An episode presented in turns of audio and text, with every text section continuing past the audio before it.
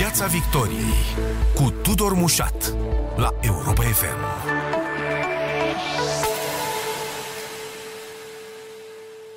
Bun găsit în Piața Victoriei, pe frecvențele radio, pe site-ul europafm.ro și pe Facebook. O discuție astăzi despre cum s-ar putea face vaccinarea cu ajutorul, prin intermediul sau poate chiar la presiunea angajatorilor, a companiilor, pentru că pare că statul, că guvernul mută măcar o parte din responsabilitate pe umerii companiilor în ceea ce privește campania de vaccinare, având în vedere că se caută soluții pentru atingerea obiectivelor ambițioase de imunizare fixate, de care în momentul ăsta pare că nu ne apropiem. Directorul executiv al Confederației Patronale Concordia, Radu Burnete, e primul invitat al ediției. Bun venit în Piața Victoriei! Bine v-am găsit și vă mulțumesc pentru invitație! Există, domnule Burnete, o pârghie, eu știu, va fi dată proporția vaccinării în perioada următoare de nevoia mediului de business de a redeschide, a patronilor de a le merge afacerile?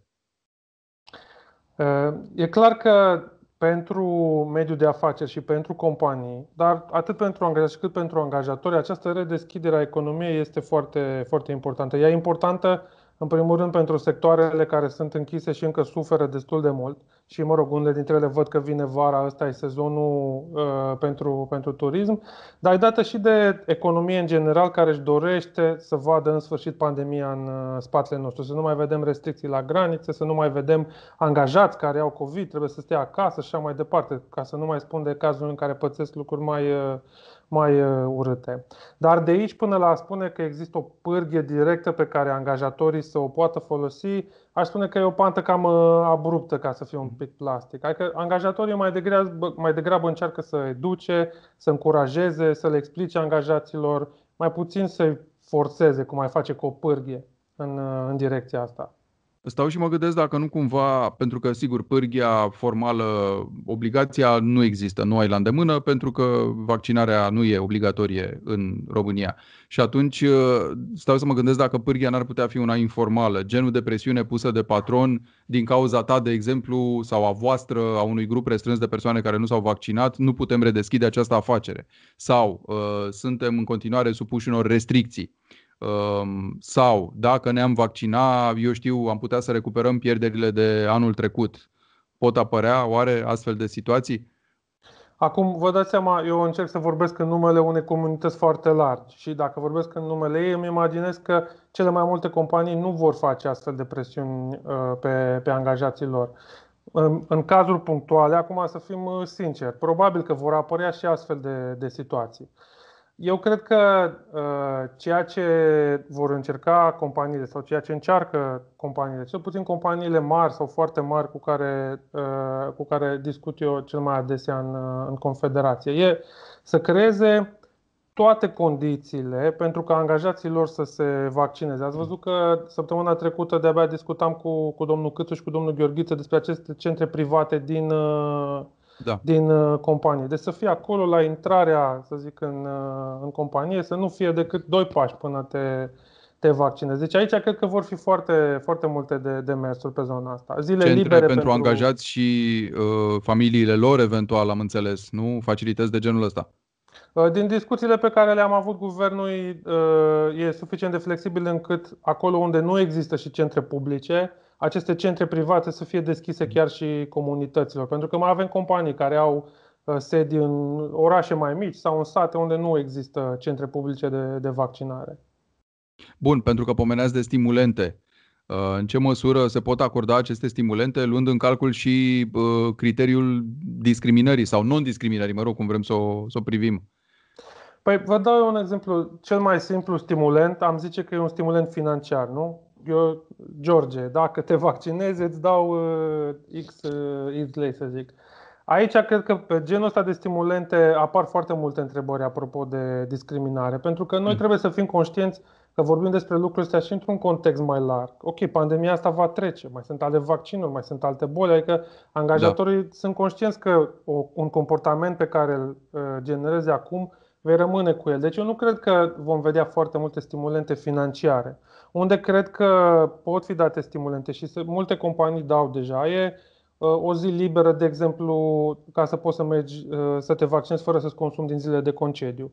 Asta se întâmplă deja și am văzut și o inițiativă legislativă în direcția asta. La fel, cei mai mulți angajatori sunt îngăduitori. Dacă ai cumva efecte adverse, poți să-ți iei o zi, două, trei libere. Nu e o problemă. Aici toată lumea, aici există deschidere din partea tuturor companiilor. Pe partea de stimulente financiare sau foarte directe, cred că e o discuție foarte complicată și care poate avea niște efecte pe care acum nu ni le imaginăm. Da, poate avea inclusiv niște efecte juridice, știu eu, în cazul în care ceva merge prost, acel angajat să spună că a fost, eu știu, ademenit de aceste stimulente financiare să se vaccineze și pe urmă, eu știu, a avut cine știe ce problemă. Pe de altă parte, domnule Burnete, dacă ne uităm la forma în care a fost exprimată de premier, de exemplu, în cazul punctual Horeca, ideea asta că restaurantele și cafenelele, dacă își vaccinează tot personalul, ar putea rămâne deschise indiferent de rata de incidență. Nu creează asta o formă de presiune? Adică e automat că acel angajator și poate chiar și angajații lui, grosul angajaților, vor spune ca să funcționăm în orice condiții, deci ca să putem subzista, avem nevoie să ne vaccinăm cu toții. Să punem presiune și pe cei care nu vor. Aici aș răspunde în două feluri. Unul că cifra de 100% pe care a propus-o premierul e un pic nerealist. Adică dacă discutăm un cadru de genul ăsta, probabil că ar trebui să acceptăm un 90% sau 85%, pentru că există și motive obiective pentru care unii angajați nu se pot vaccina.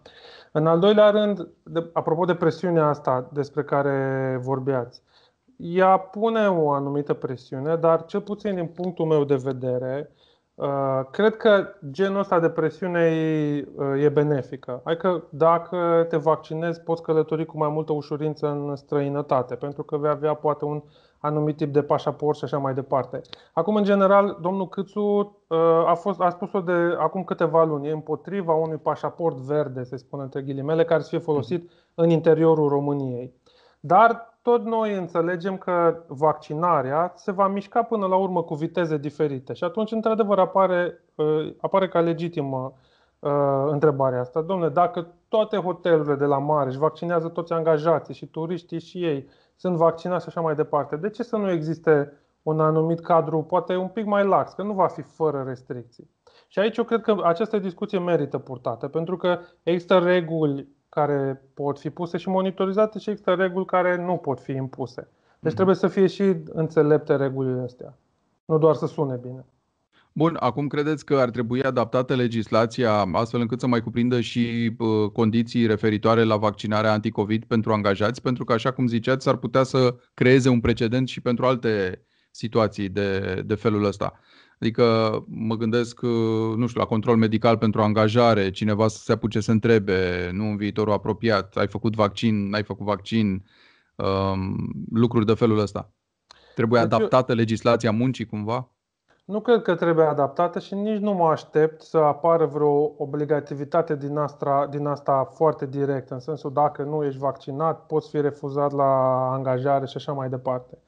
Dar aici ce aș vrea să înțeleagă cei care ne ascultă și mulți dintre angajații, că trebuie să fim și realiști. Adică, dincolo de regulile formale pe care trebuie să le respectăm, evident, și aici văd și o îngrijorare în rândul angajatorilor, pentru că e foarte important ca mediul în care oamenii lucrează să fie unul sănătos, nu doar din punct de vedere sanitar, ci și mental și psihic și așa mai departe. Și vedem un clivaj care se va dezvolta între cei vaccinați și cei nevaccinați. Asta e ceva ce nu-ți dorești, să apară aceste tabere în companie. Tu te-ai vaccinat, eu nu m-am vaccinat, din cauza voastră se întâmplă nu știu ce lucruri. Deci astea sunt lucruri pe care trebuie să le evităm. Apoi, nimeni nu va putea garanta vreodată că atunci când mergi să te angajezi, un angajator nu se uită la criteriul ăsta, dacă ești vaccinat sau nu. Chit că ți-o spune sau nu, sigur, da. Statul nu va impune, noi vom spune că nu există o astfel de restricție, dar... Repet, suntem oameni și îmi imaginez că vor fi angajatori care se vor uita și la lucrul ăsta, pentru că dacă vă gândiți în practică, în clipa în care ai un caz de COVID, da, mai ales dacă ai producție sau ai foarte mulți angajați într-un loc, asta vine cu costuri enorme, trebuie să carantinezi, trebuie să dezinfectezi, să trimiți angajații acasă și așa mai departe. În unele cazuri să oprești o linie de producție, e un coșmar. Pentru... Se oprește linia de producție și va exista acest incentiv, să folosesc un englezism, ca angajatorii să prefere, dincolo de orice reguli sau legi, să prefere ca angajații să fie vaccinați, chiar dacă nu pun presiune. Și aici, pentru că mai avem un minut de discuție, angajatorul s-ar putea dovedi acel influencer magic pe care nu l-a găsit statul până acum, să zicem? Adică pare cumva ultima redută. Cred că angajatorul e parte din această soluție, nu e singurul. Problema cu care se confruntă guvernul e aceea că încrederea în instituțiile publice, în România și în Estul Europei și mai departe, e scăzută. Deci există o limită destul de dură până la care oamenii se vor vaccina pentru că spune guvernul sau Ministerul Sănătății că e bine. Și aici cred că trebuie să intervină celelalte voci, ale angajatorului, ale colegilor, ale bisericii, ale medicilor de familie, și așa mai, ale profesorilor și așa mai departe. Astea sunt vocile care au încredere, care se bucură de încredere în societate și cred că toate trebuie să contribuie ca să ajungem la acel important 70%. Altfel, dacă presiunea rămâne doar pe guvern și doar pe Ministerul Sănătății, sunt și eu de acord că nu vom reuși să ajungem acolo. Și noi, membrii Concordia, sunt sigur că și alte companii, atât cât putem face și atât cât pot face, vor face în direcția asta. Radu Burnete, Confederația Patronală Concordia, vă mulțumesc foarte mult! Mulțumesc și eu, o zi bună! Piața Victoriei cu Tudor Mușat la Europa FM.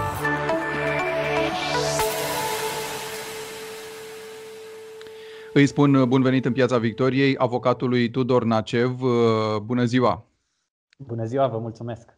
Ne uităm la implicațiile juridice ale acestor forme de presiune despre care noi vorbim în contextul vaccinării în cadrul companiilor, pentru că discuția este legată de ce pârghii pot acționa angajatorii în momentul în care, iată, pare că se transferă pe umerii lor destul de mult din problema vaccinării. Pornim de la sublinierea absolut necesară, domnule avocat, că vaccinarea nu este obligatorie în România. Ea este facultativă. Nu poți obliga pe cineva să se vaccineze. M-aș uita în direcția cealaltă, la capitolul stimulente. Cadrul aici poate fi unul permisiv, stimulente din partea companiei, stimulente din partea statului, fără vreun pericol, știu eu, de ulterior litigiu? Cu privire la această întrebare, menționez că efectul juridic al unor stimulente este în mare parte similar cu efectul juridic al unor sancțiuni. Totul s-ar baza pe premisa existenței unor obligativități a vaccinării, această obligativitate putând fi impusă numai de către stat prin intermediul unor acte normative. Așadar, măsuri eventuale din partea angajatorilor de a bonifica sau de a sancționa persoanele care se vaccinează sau nu se vaccinează pot da naștere la litigii, bineînțeles. Acestea pot fi considerate nelegale pe motiv, pe de-o parte, că vizează un drept fundamental la viața privată al oamenilor în care, teoretic, angajatorul n-ar trebui să poată intra și, pe de altă parte, poate conduce și la discriminări. Două probleme care pot da naștere la litigii. Așadar, o asemenea măsură luată din partea angajatorilor ar putea fi luată atât timp cât există o umbrela unei reglementări în acest sens. O reglementare, evident, venită dinspre stat, care să pună în echilibru cumva toate componentele. Noi despre ce vorbim de fapt? Soluția care se va găsi ar trebui să țină cont, pe de o parte, corectați-mă dacă greșesc, și de obligația angajatorului de a proteja sănătatea tuturor angajaților, dar și de dreptul acestora de a face ce doresc cu viața lor privată, de a se vaccina sau nu se vaccina respectiv. Și atunci, cum le poți împăca? Cea mai bună metodă din punct de vedere juridic ar fi ca prin reglementare să se traseze încă de la început. Adică dacă vorbim despre acordarea unor beneficii persoanelor care se vaccinează sau de către sancțiuni aplicate persoanelor care nu se vaccinează, să existe pentru respectivele persoane, care pot să fie doar unele categorii de persoane, deci putem să ne referim doar la unele categorii, pentru acestea să existe o obligativitate din partea legii. Și aici aș spune că este importantă decizia CEDO emisă în luna aceasta a Curții Europene a Drepturilor Omului cu privire la Cehia, unde acolo într-adevăr vorbeam de obligare la vaccinare, dar de asemenea obligarea la vaccinare nu presupunea vaccinarea cu forța a persoanelor, fapt ce ar fi complet nelegal, ci se vorbea în schimb tot așa de măsuri indirecte de instituirea acestei obligativități. De exemplu, o mențiune că obligatoriu plus o sancțiune. În egală măsură ar putea fi o mențiune privind obligativitatea plus un beneficiu acordat persoanelor care se vaccinează. Și întorcându-ne la problema cu angajatorii, o reglementare de genul acesta ar trebui să atingă atât efectele la nivel de angajator, de exemplu dacă angajații nu sunt vaccinați, să zicem că au un alt program sau o altă modalitate de desfășurare a activității, dar un asemenea act normativ ar trebui să identifice și efectele asupra angajaților. Adică nu e suficient să se pună măsuri cu privire la angajator, angajatorul urmând mai departe să stabilească propriile măsuri, ori de stimulare a angajaților, ori de sancționare a angajaților. Decizia CEDO, în cazul Cehiei, emisă luna aceasta, stabilește în mod expres că tot acest complex de reguli, obligativitate cu sancțiuni sau chiar și obligativitate cu beneficii ar trebui adoptat pe cale legislativă. Așadar, n-ar trebui lăsat la latitudinea unei persoane, indiferent că vorbim de o companie. Bun. Facem pasul mai departe, domnule avocat, și vă întreb cât de ușor este să emiți o astfel de legislație și câte potențiale zone gri ar avea o astfel de legislație. Adică stau și mă întreb dacă nu cumva, bun, pasăm înapoi răspunderea la stat și spunem dă tu legislație ca eu, angajatorul, să pot să mă prevalez de ea. Și după care stau și-mi imaginez despre ce ar fi vorba și în cât timp, că apropo de Parlamentul României, s-ar putea ca acolo lucrurile să dureze cu lunile. Da, și procesul este într-adevăr unul complex, care ar trebui să presupună o perioadă mai îndelungată de timp. Așadar, simpla includere a unei legislații cu privire la obligativitatea vaccinării nu este suficientă, trebuie multiple condiții îndeplinite în prealabil. În primul rând, trebuie făcută o analiză aprofundată cu privire la situația epidemiologică națională, identificate acele boli pentru care situația nu este tocmai bună, rata vaccinării este mică și pentru acelea trebuie pus în balanță interesul personal al oamenilor care pot decide să se vaccineze sau să nu se vaccineze, în balanță cu interesul general al statului, acela de protecția sănătății publice. Spre exemplu, în cazul Cehiei, precum și în toate cazurile precedente cu privire la obligativitatea vaccinării, foarte importantă este rata de vaccinare existentă. Potrivit recomandărilor Organizației Mondiale a Sănătății, pentru atingerea imunizării de cohortă, de grup, acea imunizare în care îndeajuns de multe persoane sunt vaccinate încât boala nu mai poate fi considerată că nu se mai transmite nici la persoane nevaccinate, da. Rata de vaccinare este de 95%.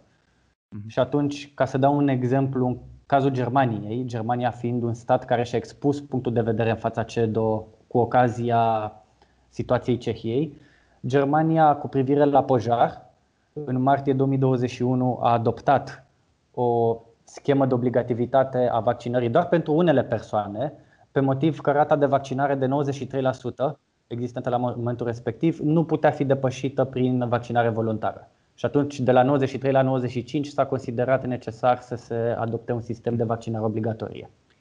Dacă ați invocat acest precedent legat de CEDO și de cazul Cehiei, despre care noi am mai vorbit săptămânile astea, cum s-ar putea el translata în situația vaccinării anticovid? Adică îmi imaginez așa, în cazul școlilor era vorba de condiționarea accesului în școală, de vaccinarea pentru anumite categorii de boli.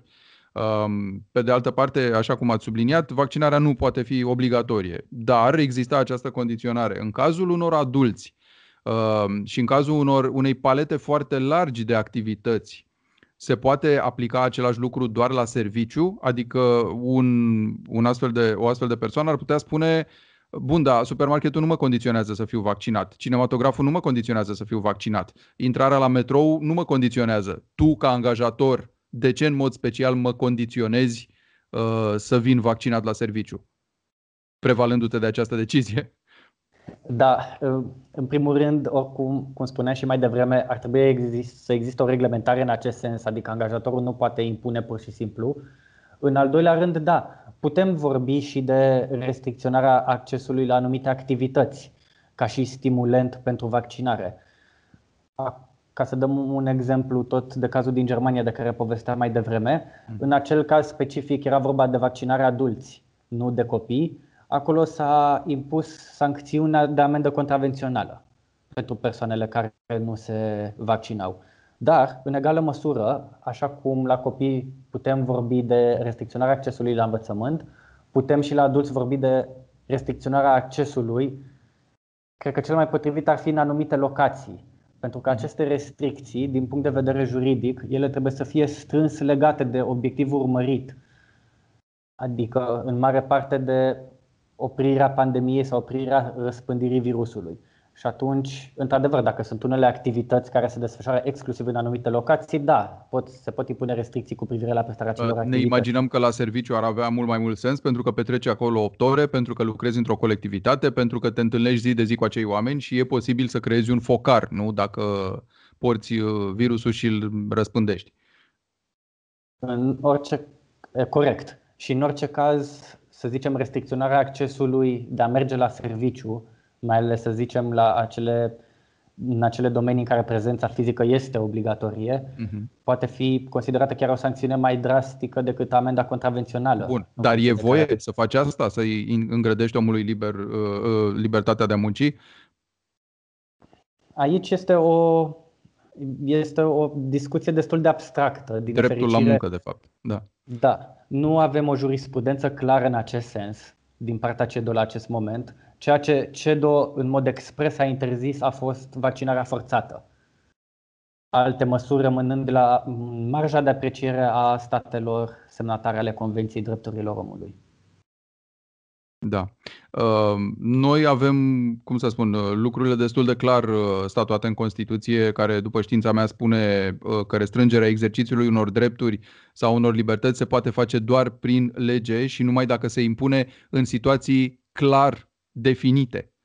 Apărarea securității naționale, a sănătății publice, nu? Adică lucrurile astea apar acolo. Ne-am putea prevala de acest cadru, spunând eu o situație de sănătate publică, ce vreți mai mult decât o pandemie, până la urmă. Nu?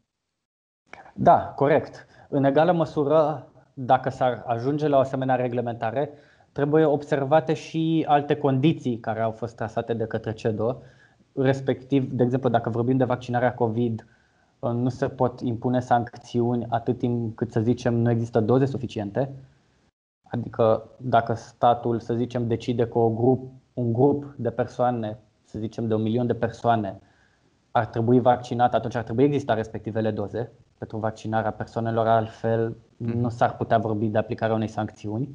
Pe de altă parte, mai trebuie să existe un sistem de compensare a reacțiilor adverse care se întâmplă fără culpă, respectiv fabricația se face cu respectarea tuturor standardelor, distribuția la fel, administrarea vaccinului la fel, dar totuși pot apărea anumite reacții în momentul în care statul încurajează sau impune vaccinarea, ar trebui să își și asume în paralel, și toate statele care impun vaccinarea fac asta, își asumă în paralel compensarea acestor evenimente nedorite. Poți emite, domnule avocat Nacev, acte normative care să vizeze doar anumite sectoare? Adică pentru stimularea Horeca, de exemplu, se poate impune această obligativitate. Dacă doriți restaurantele deschise la interior 100%, angajații este obligatoriu să se vaccineze. Stau și mă gândesc dacă acei angajați vor spune, bun, dar în alte sectoare nu există această obligativitate. La, habar n-am, mall-uri, să spunem, la angajații de la mall sau mai știu eu unde. În primul rând, această măsură ar trebui să urmărească efectul dorit, adică acela de oprirea răspândirii virusului. Dar o poți lua doar pentru anumite sectoare de activitate? Asta e întrebarea, fără să discriminezi? Dacă acolo se constată în anumite sectoare de activitate că răspândirea virusului este cea mai frecventă, atunci în baza unor studii epidemiologice și științifice de specialitate, da, se poate adopta o asemenea măsură și fără a fi considerată discriminare.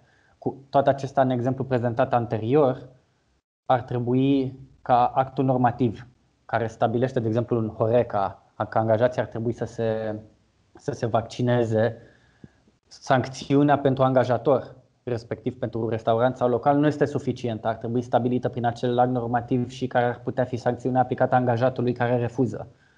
Pentru că altfel se poate ajunge la situații în care angajatorii adoptă diferite sancțiuni aplicabile angajaților, unele care ar putea să nu fie considerate în regulă și s-ar da naștere la multiple litigii. O altă potențială situație generatoare de litigii, vorbim de stimulare, de stimulente. Să spunem că avem următoarea situație, pur teoretică, un angajator, în loc să-l oblige, îi oferă angajatului un stimulent, o recompensă de orice natură, nu știu, un bonus, ore libere în plus, habar n-am, orice, unui angajat care se vaccinează. Iar acest angajat se vaccinează, e foarte disponibil să facă asta, dar se poate afla în acea categorie infimă, nu, minusculă, care pățește ceva, un necaz, o problemă de sănătate în urma vaccinării, cheaguri de sânge, tromboză și ce s-a mai înregistrat. Și atunci stau și mă întreb dacă acel angajat poate reclama lucrul ăsta, că a fost cumva împins să se vaccineze și are ca urmare aceste probleme. În ce măsură stimulentul oferit de angajator a influențat consimțământul angajatului să se vaccineze? Ar fi problema. Da, aici revenim puțin și la discuția de mai devreme. Acest stimulent dat de angajator, în primul rând, ar trebui să se bazeze pe un act normativ în spate.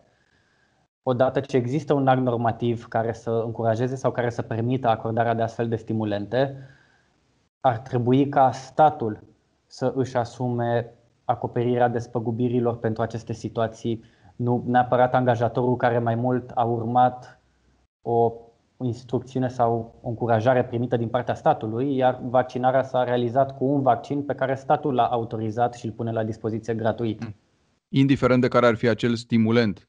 Adică stau și-mi imaginez că statul poate să prevadă stimulente ca termen generic, iar angajatorul să pluseze de la caz la caz, nu știu, celui mai reticent dintre angajați să-i ofere ceva mai mult decât altuia sau mai știu eu ce, și atunci acel angajat să spună, păi da, uite ce mare a fost recompensa, promisiunea unei recompense, că m-am lăsat momit, să zicem așa, de această recompensă și acum uite ce am pățit.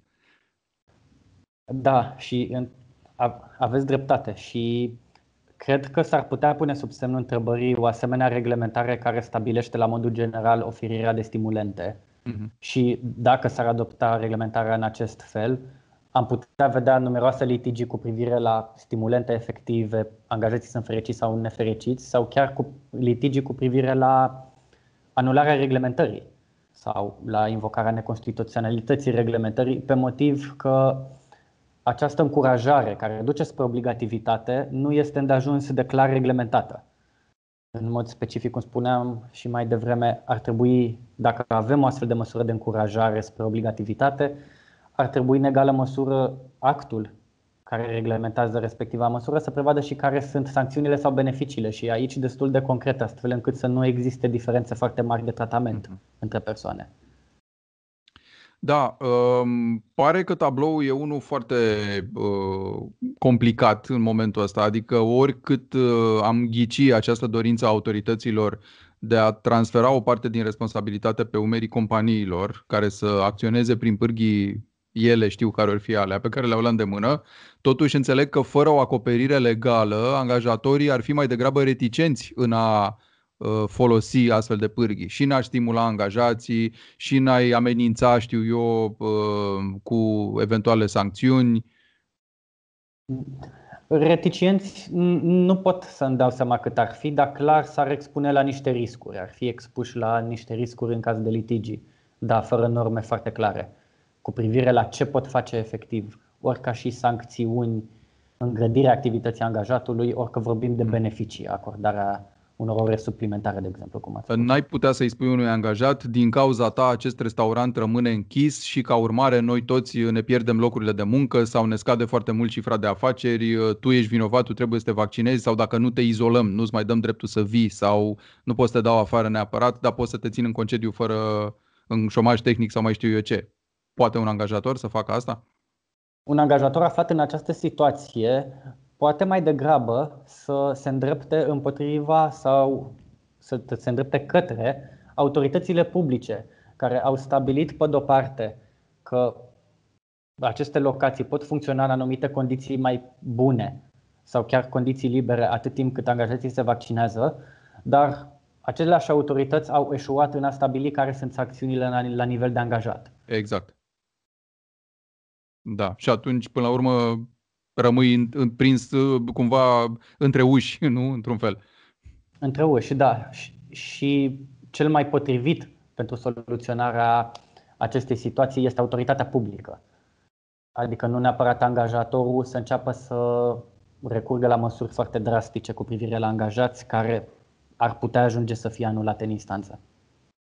Bun, acum lărgind și mai mult cadrul, domnule avocat Nacev, dacă ne uităm la această decizie a CEDO despre care noi am vorbit, cu vaccinarea obligatorie a copiilor, mai bine zis cu vaccinarea ca ei să poată fi admiși în școală pentru anumite categorii de boli. Dacă ne uităm la o lege a vaccinării care zace în Parlamentul României de ceva timp și nu pare să progreseze, putem să punem una lângă alta cele două și să vedem dacă ne ajută în vreun fel? Da, să avansăm cu această lege și să o facem mult mai clare acele situații în care vaccinarea să poată fi obligatorie pentru copii, cel puțin? Da, clar. În mod concret, legea care se află acum în Parlament, ea a fost supusă unor modificări față de proiectul inițial, în sensul în care majoritatea măsurilor care ar fi putut restricționa copiii la sistemul de învățământ au fost eliminate. Adică în continuare există mențiunea cu privire la vaccinare obligatorie și o încurajare clară spre vaccinare, dar la acest moment, în forma actuală, nu se mai restrânge accesul persoanelor la învățământ. Decizia CEDO din cadrul Cehiei clar poate fi utilă pentru tranșarea problemei. Motivul pentru care legea încă din 2017 este blocată în Parlament este dat tocmai de această obligativitate a vaccinării care a dat naștere la foarte multe discuții. Menționez că decizia dată de CEDO acum pentru Cehia nu este prima. Au mai fost date decizii foarte similare spre identice și în anul 1995 și 2003 cu privire la San Marino și Ucraina. Dar având în vedere că această decizie a venit acum, în acest context actual, clar poate fi folosită pentru tranșarea problemei discuției care se află acum în Parlament. Tudor Nacev, mulțumesc foarte mult pentru toate explicațiile. Cu plăcere și o zi bună să aveți! Piața Victoriei cu Tudor Mușat la Europa FM.